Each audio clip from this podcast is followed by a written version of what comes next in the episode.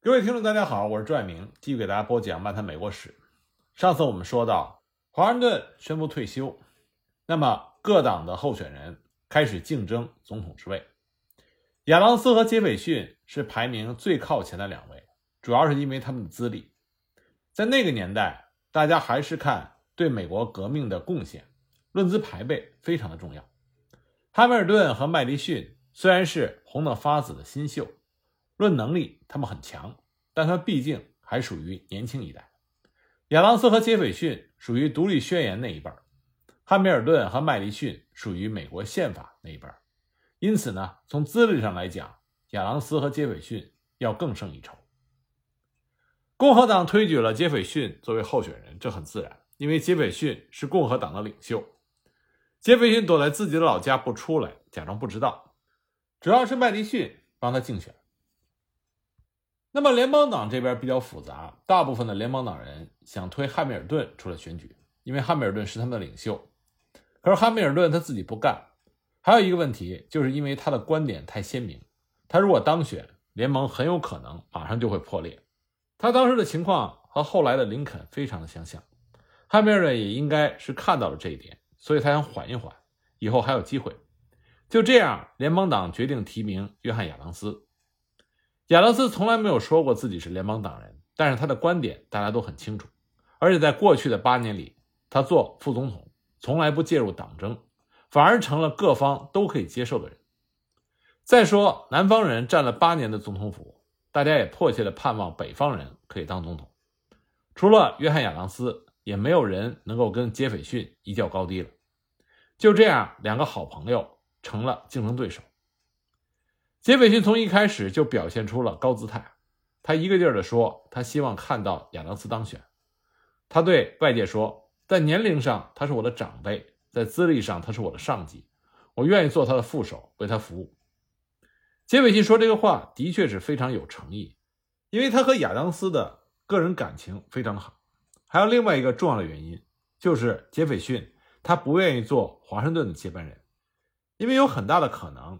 在华盛顿之后的这个总统会生活在华盛顿的阴影之下，这是杰斐逊比亚当斯聪明的地方。那么，约翰·亚当斯并没有想那么多，他觉得他作为副总统接华盛顿的班理所当然。结果并不出乎意料，亚当斯以七十一票当选为总统，杰斐逊以六十八票当选为副总统。两党的势均力敌可见一斑。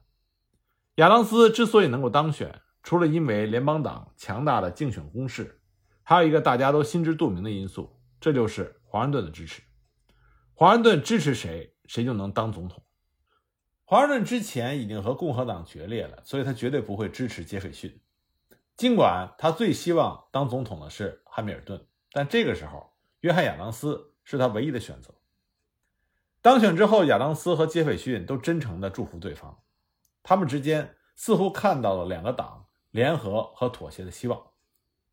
那么，美国政治能否在他们两个人的手上走出党争的泥潭，这是大家拭目以待的。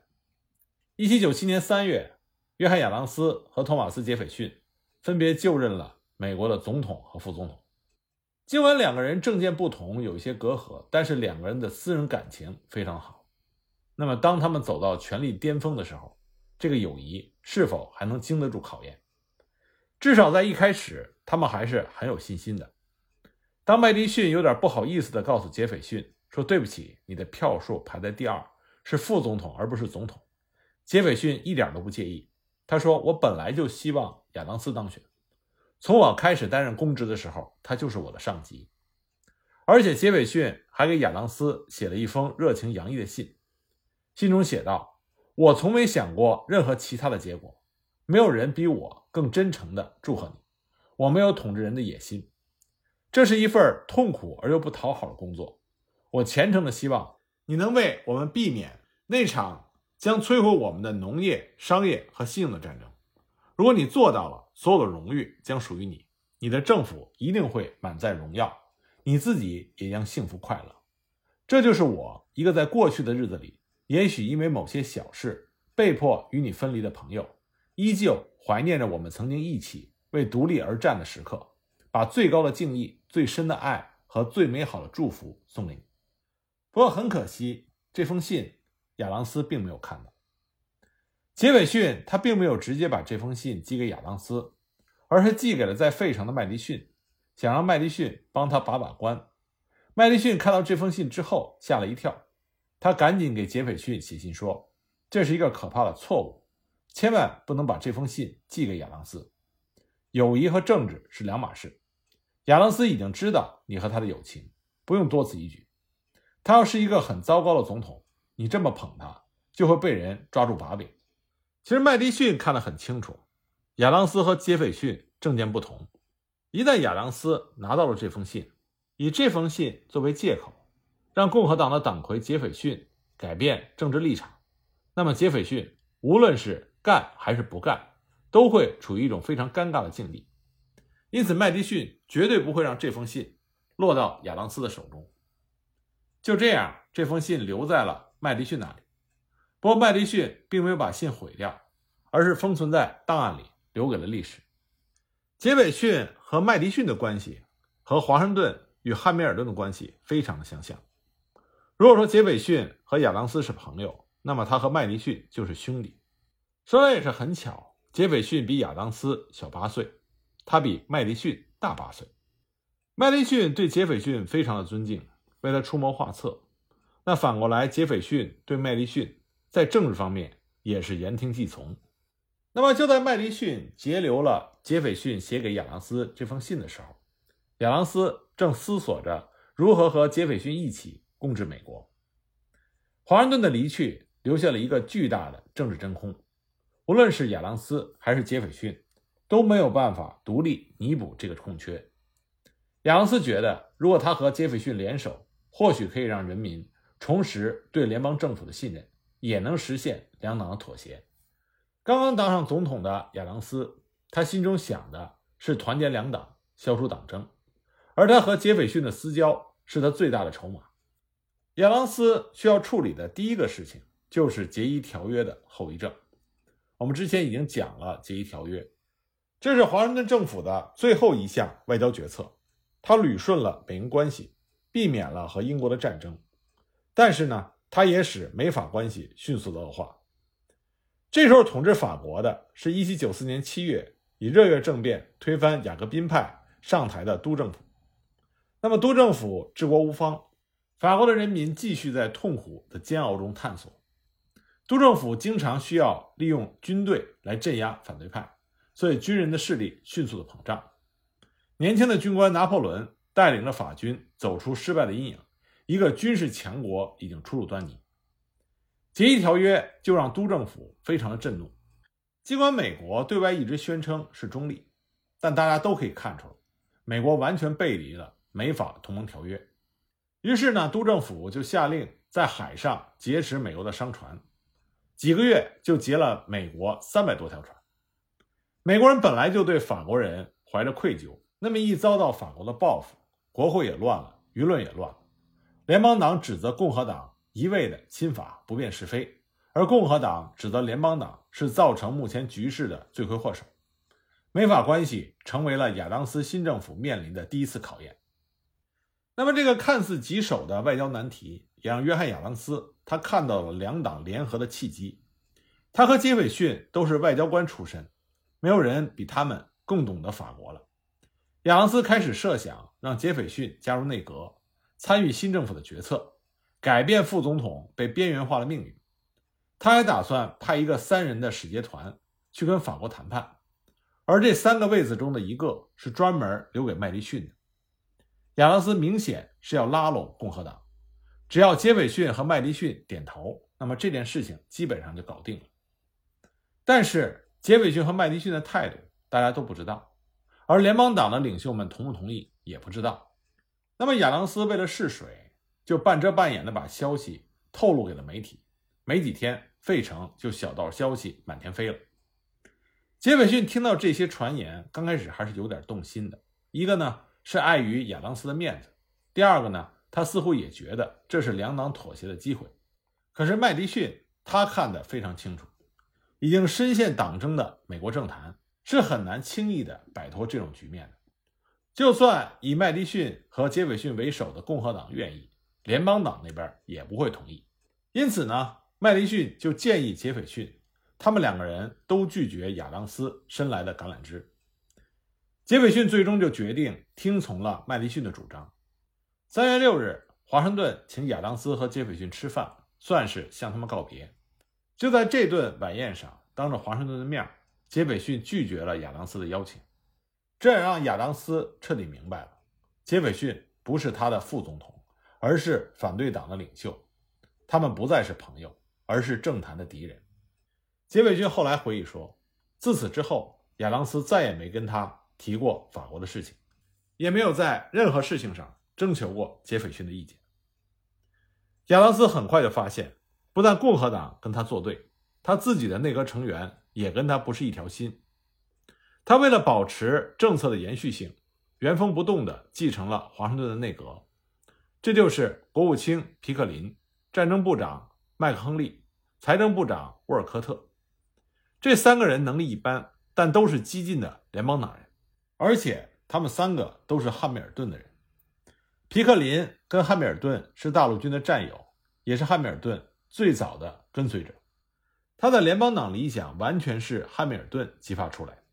麦克亨利本来就是汉密尔顿的童年好友，他们在战争时期一起给华盛顿当过账前助理。麦克亨利既是一个医生，也是一个诗人，他多次治好了汉密尔顿的病，还帮他调理身体。汉密尔顿结婚的时候，麦克亨利还专门写了一首诗送给他。沃尔科特也是汉密尔顿的朋友，曾经在财政部给汉密尔顿当助理。汉密尔顿辞职之后，华盛顿让沃尔科特接任财政部长。沃尔科特搞不清状况，三天两头写信向汉密尔顿求救，汉密尔顿对他帮助很大。总之，这三位对汉密尔顿无比的忠诚，所以他们什么事情都告诉汉密尔顿。汉密尔顿虽然不担任任何的公职，却能够不停的隔空给指示，好像是遥控着联邦政府。亚当斯开内阁会议，感觉就像是和汉密尔顿面对面，但这是没有办法的事情。杰斐逊是共和党的领袖，他在党内一呼百应。可是亚当斯他完全控制不了联邦党，因为那是汉密尔顿的党。华盛顿是唯一可以驾驭汉密尔顿的人，亚当斯没有这个手段，他的努力注定要失败。可怜的美国第二任总统亚当斯，他的朋友背叛了他，他的内阁不忠于他，他没有华盛顿的威望，没有华盛顿的人气，也没有华盛顿高大的形象。但是约翰·亚当斯有他自己的法宝，因为他有两个他永远最亲密的战友，一个是他的妻子阿比盖尔，一个是他的儿子约翰·昆西·亚当斯。阿比盖尔是才女，她对政治的敏感一点不亚于当时的政治家。她是亚当斯的灵魂伴侣，也是他的政治顾问。亚当斯对他言听计从。事实上，费城有一个公开的秘密：内阁成员和国会议员的意见加起来。也抵不上阿比盖尔几句话。年轻的约翰·昆西亚当斯这个时候已经是他父亲的左膀右臂了。最早开始重用他的人不是他父亲，而是总统华盛顿。1793年，他刚刚满26岁，就被华盛顿任命为驻荷兰公使。1796年，他的任期结束，想回家乡，可是华盛顿不让他回来，又调他去当驻葡萄牙公使。约翰·昆西亚朗斯他本来不想从政。就想当个律师，平平淡淡的过一生。可是华盛顿非常欣赏他的能力，不愿意他的才能被埋没。在离开费城之前，华盛顿专门叮嘱了约翰·亚当斯，不要召回他的儿子。华盛顿对亚当斯说：“他是我们在海外最有价值的官员，我器重他不是因为他是你儿子，而是因为他超人的才华。”正是华盛顿的器重和赏识，让约翰·昆西·亚当斯最终决定投身政治。事实证明，华盛顿看人从来不会看错。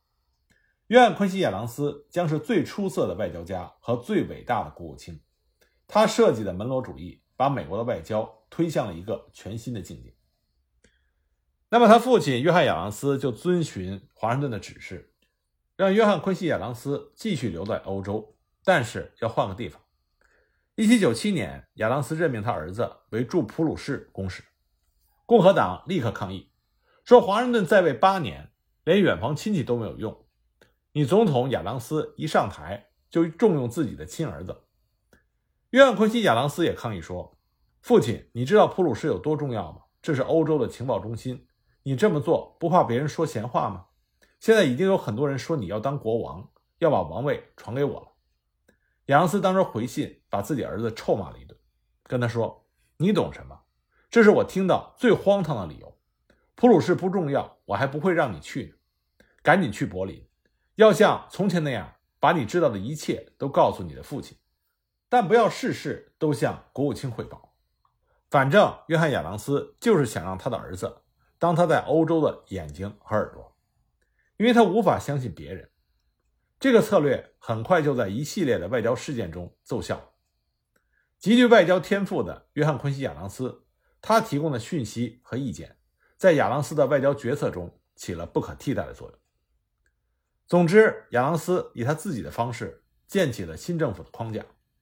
对内靠他的夫人，对外靠他的儿子，这是他在共和党和联邦党面前屡屡受挫之后非常无奈的选择。我们不要忘记，约翰·亚当斯也是美国的国父之一。美国的国父们虽然在能力上有高下之分，但是他们有个共同的特点，就是坚韧不拔。从一开始就遭遇到阻击的亚当斯，一点也没有打算放弃他的计划。那个三人赴法使团，他照派不误。第一个是已经在巴黎的平克尼，他是来自南卡的联邦党人；第二个是马萨诸塞的杰瑞，他倾向共和党。尽管国务卿皮克林强烈的反对，但是亚当斯不改邀请共和党人的初衷。马萨诸塞的杰瑞，他也是老革命了。亚当斯和杰瑞虽然政见不同，但却是非常好的朋友。杰瑞公私分明，亚当斯信任他超过任何一个联邦党人。杰瑞将帮助亚当斯成就他的外交里程碑，他也是亚当斯超越党派偏见的最好的回报。第三个人就是大名鼎鼎的约翰·马歇尔，弗吉尼亚的联邦党人。马歇尔对美国来说实在是太重要。一七九七年十月，美国的代表团辛辛苦苦赶到了巴黎，可是法国的督政府根本不想认真跟他们谈。法国外交部长塔列朗。只是匆匆和他们见过一面，然后就再也没有露面。其实塔列朗对新大陆很熟，当年他为了躲避雅各宾派的恐怖统治，曾经逃到过美国。在纽约，他是阿伦博尔的座上客，和汉密尔顿交情深厚。他最搞不懂的事情就是新大陆的官员为什么这么傻。